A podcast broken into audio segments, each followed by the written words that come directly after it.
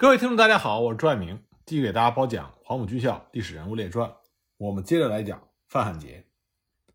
上次我们说到山东战场南麻战斗一场恶战，华东野战军四个纵队伤亡较大。那么紧接着就开始了临朐战斗。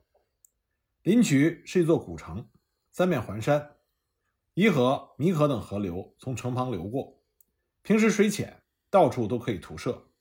但是遇到了暴雨，山洪爆发，交通就会被阻断。七月二十四日，华野向临朐运动中，又遇到倾盆大雨，河水暴涨，部队的行动困难。二十五日拂晓，三个纵队才到达了临朐城外，而整编八师主力两个旅已经在此前进入到临朐城。粟裕没有改变决心，仍以二纵、九纵攻城，六纵扫清外围。二十六日。九纵占领了城外的制高点宿山，守兵营长逃回到城内，被李弥枪毙。二纵五师当天突入南关，对城墙多处实施了爆破。因为雨天潮湿，炸药包失效，一个突击连五次爆破，炸药包都没有响。在华野指挥部催促之下，五师夜里再组织突击，将城墙炸开了一个大口子。十四团迅速地冲进去七个连。但是由于两侧的火力点没有肃清，很快被国军的火力封锁。二纵突入城内的部队被国军包围，陷入困境。李弥以两个团的国军进行了反突击，华野七个连奋战了三个小时，弹药用尽，大部伤亡。六纵和九纵的二十七师配合，攻占了临朐东北的龙山、寨虎山等据点。此时呢，国军的增援部队九师、六十四师开始向临朐增援。与七纵展开了激战。粟裕为了尽快的解决战斗，命令七纵加强阻击力量，调六纵前来参加攻城。六纵渡弥河的时候，河水暴涨，冒险徒涉，人员装备被激流冲走，淹没很多。二十八日夜才到达了临朐城外。二十九日晚，二纵、六纵、九纵全力发起了总攻，与整编八师展开了激烈战斗。因为弹药受潮，工程器材不足。协同不够密切，始终没有能够突破城垣。三叉店一线阻援阵地也被国军的增援部队突破。粟裕眼看着战事又打成了胶着战，部队已经极度的疲劳，伤亡又大，物资粮食供应和运送伤员都十分的困难，所以在三十日下令撤出战斗，各纵队向诸城地区转移，争取休整补充。临朐战斗也没有达到预期的目的。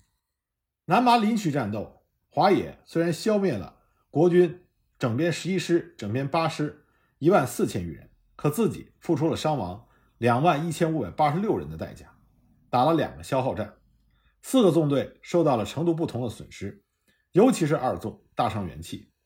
当时华野政治部到二纵六师十八团七连调查，战前全连一百三十一人，战后只剩下三十九人。由于伤亡严重，环境艰苦。部队的思想相当的混乱，疲劳、义愤、悲观、失望的情绪都来了。有的吃了睡，睡了吃，枪也不擦，衣服也不洗，发牢骚、讲怪话。有的说运动战，运动战，南麻吃亏还不算，林区又来搞一套，一下打成烂葡萄。有的说子母宝，子母宝，老虎想把刺猬咬，不但没有吃得成，反而扎破满嘴皮。老革命碰到了新问题。为了总结经验教训。澄清部队的混乱思想。九月三日，粟裕召开了野战军直属机关干部大会。他在会上讲话说：“七月份的作战，特别是南马、临朐两个战役，有人认为是打了败仗，有人认为反攻会因此推迟，也有人反映反攻反攻丢掉山东。但事实不是如此，不是的。七月份作战不是败仗，也不能算胜仗，只是打了一个平手仗、消耗仗。我们应该认识到。”七月份，山东战场起了一个重要的变化，敌人一贯吹嘘的重点进攻开始被打破。我们几路分兵，迷惑了敌人，破坏了他的计划，打乱了他的部署。尤其是我西路、南路兵团，能阻住敌人由西向东的增援，使刘邓大军得以迅速的渡过黄河，达到了全歼敌人九个半旅的目的。这是我们协同作战的结果，也是我们的胜利。接着，粟裕就总结了南麻。临渠战斗的三条教训。他说：第一是把整个局势可以乐观和当面情况仍然严重混淆了起来。由于当面情况估计不足，过分乐观，就产生了轻敌骄傲情绪，总想来个空前的空前的胜利。因为我们的胃口吃大了，歼敌几千人的捷报已经无人要看了，正像吸惯了雪茄再吸黄烟那样的无味，所以就放松了主观的努力，过低的估计了敌人，造成了某些失误。第二，有人反映整编十一师比整编七十四师强，其实不然。主要是敌人构筑工事多，在一个小村子上就有三四百个地堡，南麻周围就有一两千个地堡，那他当然可以守一下。加上我们对攻坚战术、打地堡缺乏足够的经验，因而拖长了时间。如果我们再有三天的时间，也还可以打下的。但是我们打援的部队不大得力，甚至在敌我相等的兵力下还堵不住他。一面是我们对运动防御尚不够熟练。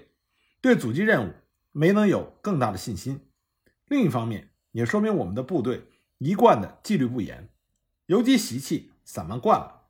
尽管你指定了他的任务，但情况一紧，敌人从两面一插，就虚放一枪，回马就走，不顾一切。这自然就增加了我们的一些困难。第三，不可否认，这次天时气候对我们的作战是有些妨碍的。连日大雨滂沱，部队被山水所阻。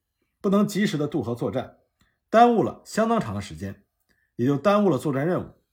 再加上炎热酷暑，部队连续夜晚行军，白天露宿，过分疲劳。有的部队二十天没有干过衣服和被子，连弹药也弄潮了，这自然就增加了我们的一些困难。粟裕最后强调指出，所以我们不能因为南麻临渠战役没有打好，就忽视了我们在七月份所获得的胜利。更不能得出悲观失望的结论。只要我们虚心接受实战中的经验，努力提高自己，就能为今后的胜利打下更好的基础。粟裕的讲话为大家澄清了误解，总结了经验教训，提高了部队继续作战的决心，对稳定部队起到了应有的作用。但是，作为一个野战军的指挥员，粟裕内心也很难过。他勇敢地承担了责任。八月四日，粟裕起草了。关于南马临渠战役的初步总结电报，报告军委，引咎自责。陈毅对此甚感不安，他与粟裕彻夜的长谈，并与谭震林交换了意见。八月六日，陈毅起草了一份指仁义的电报稿。指仁义指的是要找专门来翻译，这个机密的级别是最高的。这份电报就发往了中央军委和华东局。电文中说：一，最近粟我共谈。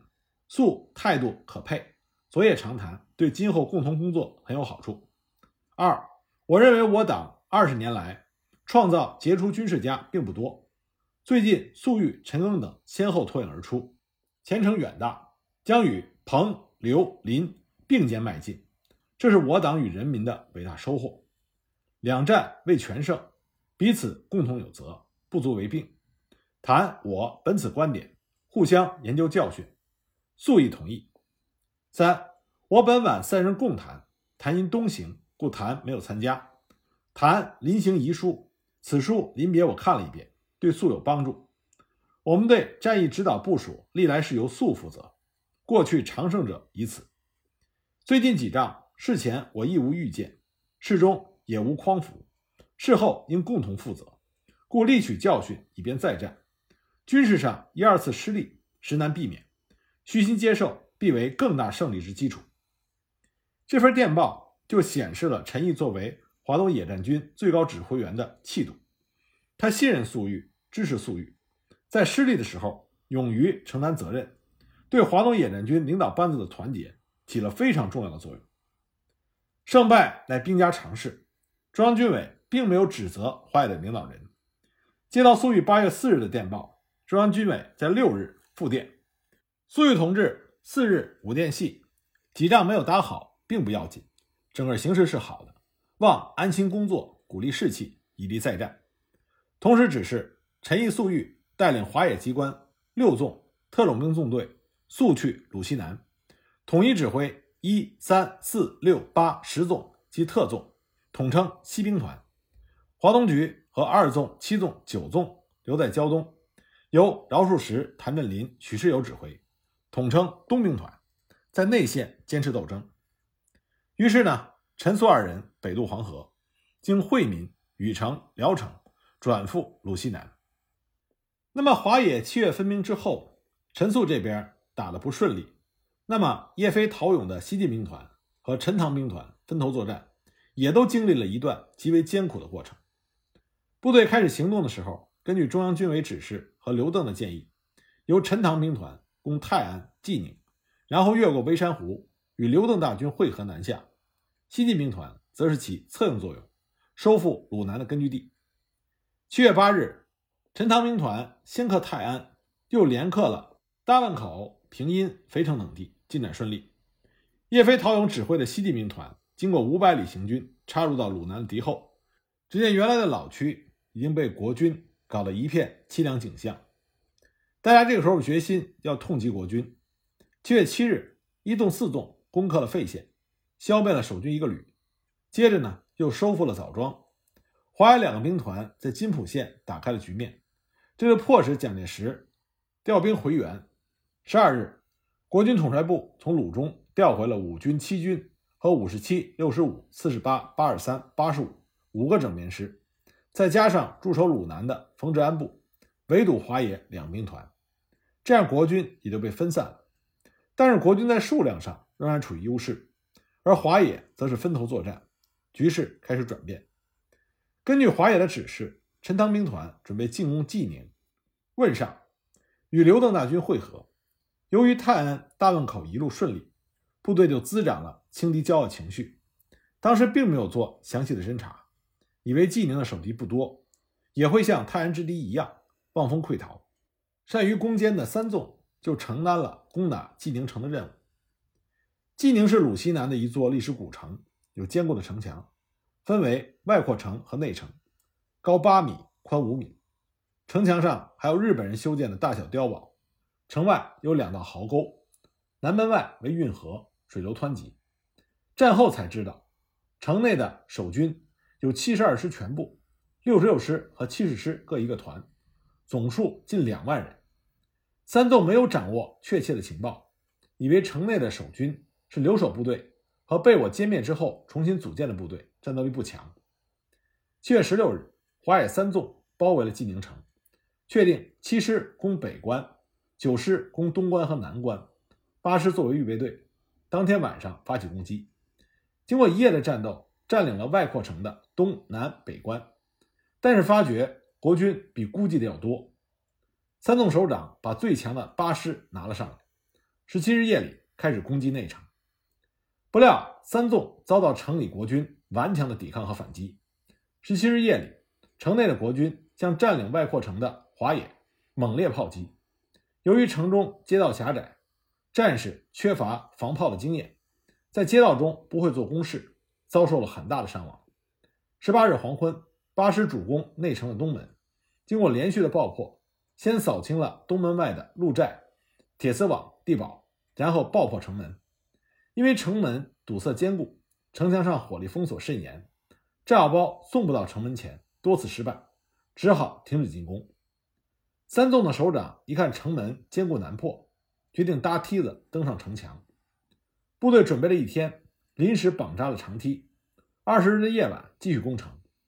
八师有的梯子太短，有的被国军掀翻打断，有的上人太多被压断，又没有成功。九师在城东南角。架梯登城成功，连续突进去七个连，国军猛烈的反击，华野部队被压在城东南角城墙下，前面是一大片水坡，没有回旋的余地。国军集中炮火袭击东南角，华野的后续部队受到封锁，不能跟进。指挥突进部队的警团长在战斗中牺牲，部队失去了指挥，孤军奋战一夜，到了二十一日上午，几乎是全部战死。济宁攻击失利。三纵伤亡了三千二百多人，陈塘被迫决定停止对济宁和汶上的攻击，主力转移到运河以西的巨野、嘉祥地区休整。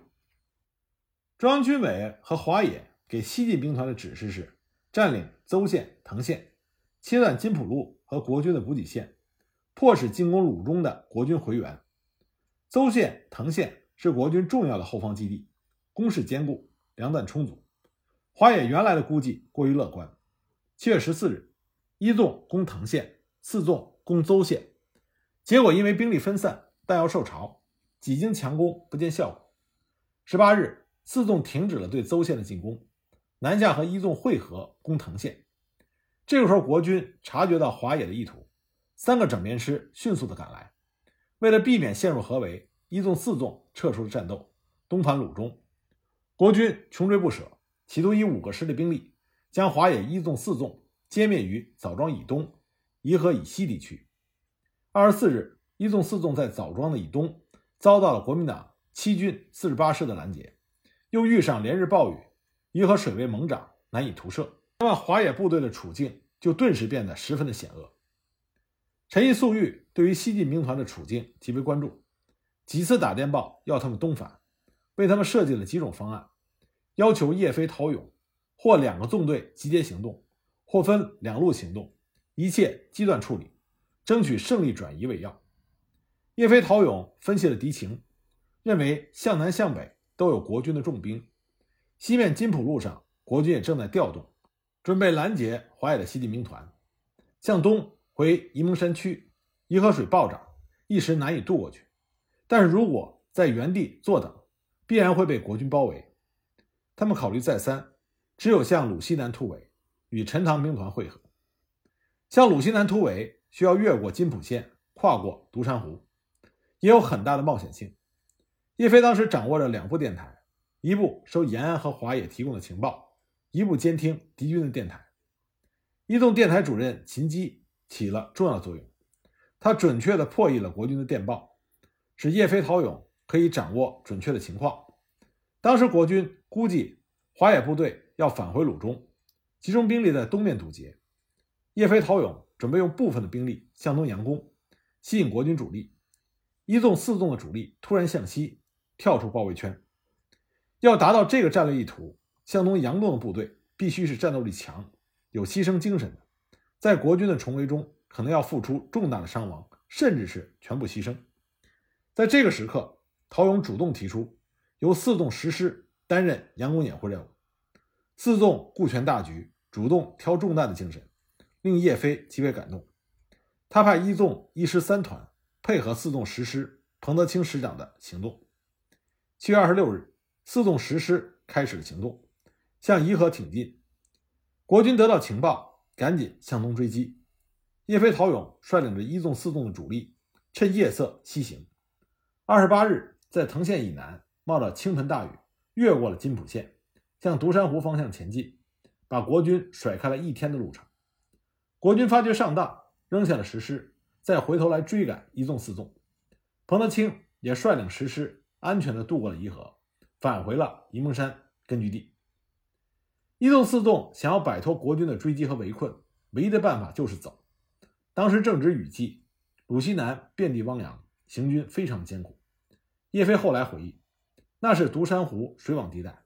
七八十里路，汪洋一片，部队全部暴露，任由敌机的疯狂扫射。连绵阴雨，被服装具全部湿透，鞋袜全无，赤脚在水荡和泥泞里行进。村庄已经被国军和还乡团抢掠一空，粮食无着，到处散布着还乡团的地主反动武装，不时响起冷枪，突然就会飞来榴弹，吃尽了苦头，受到了考验。部队遭到了很大损失，非战斗减员不少，部队极为狼狈，空着肚子行军作战，疲劳程度无法形容。倒在路边的泥坑就睡着了，炮弹和炸弹交替爆炸也唤不醒他们。女同志就更加艰苦，政治部的、后勤部的，加上野政文工团的，为数不少。图射藤县以西的沙河和独山湖边水荡的时候，矮小的女同志就会遭到末顶之灾。幸亏呢，随军的胶东民工担架团的大汉们把他们夹着背着，虽然免不了喝几口水，终于到达了彼岸。一个一个憔悴不堪，面黄肌瘦，令人不忍目睹。就这样，华野一纵和四纵以顽强的意志，七月二十八日越过了金浦路，强渡藤河；三十日强渡了战家河；三十一日越过了水阔四公里的白马河洼地。他们战胜了国军飞机的扫射、地上的堵截，战胜了山洪爆发、河水泛滥的艰难险阻，终于在八月一日到达了济宁附近，与前来接应的陈潭兵团会合。经历连续的行军作战的一纵四纵已经是疲劳不堪，大伤元气，非战斗减员多达两万人，每个师实际上只剩下了一两个团。陈士举见到一纵四纵干部战士的时候，只见他们身上除了短裤、背心、枪支、弹袋以外，什么都没有，浑身都是泥水，脚都被泡烂了，很多人还流着血。在这种情况下，一纵四纵的战士们仅仅提出了这样的要求：发一双鞋子，睡一个好觉，吃一顿猪肉。陈士举满足了大家的需求。三日，华野西进的五个纵队越过运河，到达了运城附近，与刘邓大军会合。六日，毛泽东致电刘邓、陈粟，并转告陈塘、叶桃。电文称：“目前整个形势对我有利，敌已分散，我已集中。在此情况下，你们全军可以安全休整十天，鼓励士气，整顿队伍，以力争取新的胜利。此次华东各部虽然几仗没有打好，但完成了集中兵力、分散敌人的巨大任务。中央特向你们致慰问之意，并问全军将士安好。”七月分兵，华野兵分三路，分别进行了南马、临曲、济宁、藤县、邹县等战斗，结果都没有达到预期的目的。在战斗和行军中，华野各纵队战斗及非战斗减员总数高达五万多人，是华野组建以来前所未有的损失。事后，华野领导人对此进行了深刻的反思，也有过很多的争论。陈毅认为，仓促分兵。反映了领导上的急躁情绪，对雨季作战没有接受四线的教训，结果一纵四纵搞得很苦，南马临曲淹死了很多人，在鲁西南搞得疲惫不堪。这主要是我和粟谈决定的。当时本以为这样可以支援刘邓，结果适得其反，敌人对刘邓反而增加了压力。陈士举谈鲁西南作战的教训时候说。首先是对敌情缺乏系统的了解，攻城作战中带有盲目性。金浦路中段虽然都是州县城市，但是由于地处南北交通的大动脉，是敌人最敏感的地方，一般都是城防坚固，有重兵把守，敌人在这里早有防备，一旦遭到攻击，既可顽强的固守，又能相互支援。对于这种情况，我们了解的不够，估计不足，仓促上阵，再加上对鲁南。在雨季中严重而恶劣的自然环境未曾料到，因而就难以集中兵力，各个歼灭敌人。大家比较一致的认识是，在山东解放区一再遭受国军进攻的情况下，打到外线去是必要的。但孟良崮战役之后，华野指挥员中确实存在着骄傲轻敌情绪，造成了仓促分兵，分头作战中对敌情和困难估计不足，因而几次作战都打成了消耗战，没有解决问题。另外，对雨季作战准备不足，战时遇到了很多意料之外的问题，一仗没打好就容易影响士气，造成非战斗减员，这也是影响部队战斗力的重要原因。但是呢，华野的指战员们并没有因为暂时的失利而丧失斗志，在陈毅、粟裕的领导下，华野主力经过休整、重整旗鼓，实行外线出击，向鲁西南和中原进军，也开始了新的战斗。那么就在陈粟感到心情沉重，致电中央表示自责的时候，毛泽东并没有责怪陈粟，他正在酝酿一个宏伟的战略规划。从1946年全面内战爆发以后，经过一年的艰苦作战，解放军粉碎了国军的全面进攻，基本上也挫败了对陕北、山东的重点进攻。国军总兵力从战争之初的430万人下降到了373万人。正规军人数从两百万下降到了一百五十万，那么这些兵力大部分还被用来守备交通线和重要城市，可用于战略机动的部队只有四十个旅。解放军经过一年的战争，通过歼灭国军来补充自己，总兵力由一百二十七万人增加到了一百九十五万人，其中野战部队从六十一万人发展到了一百万人，在机动兵力的对比上，解放军已经处于了优势。但是由于战争已经深入到解放区的中心地区，严酷的战争再加上国军的破坏，使解放区受到了很大的摧残。有限的后方经济已经不适应前方日益增长的对人力和物资的需求。在这种情况下，必须寻求一条出路，变被动防御为主动进攻。毛泽东经过深思熟虑，决定实行战略出击，将战争引向蒋管区。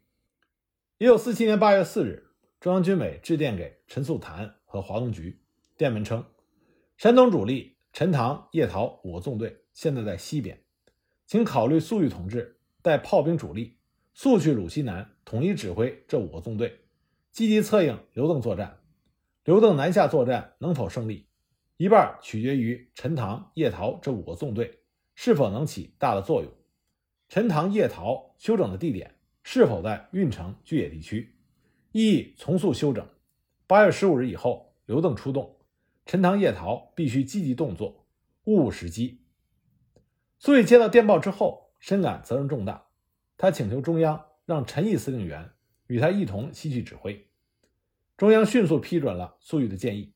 八月六日复电，陈毅、粟裕率华野机关及六纵特种兵纵队去鲁西南，统一指挥陈塘、叶陶五个纵队及配合华野作战的晋冀鲁豫第十一纵队，统称西兵团。留在鲁中的二七九纵由谭震林、许世友等指挥，称东兵团。华东局机关随东兵团行动。九日。陈粟率领华野机关六纵特纵，由胶地路北的环台广饶地区出发，经惠民、禹城、聊城，赴鲁西南，与陈塘、叶陶兵团会合。八月十一日，毛泽东致电给陈粟，电文称：“七月几仗虽然减员较大，并未妨碍战略任务。目前整个形势是有利的。刘邓南下，全局必有变动，鲁西南朱敌势必大步南去。”陈粟率六纵及野直今至聊城，待机与宋时轮、王秉章会合，可能开展鲁西南局面，并利于直接策应陈塘、叶陶。毛泽东强调，总的意图是将战争引向国民党区域，使我内线获得喘息机会，以利持久。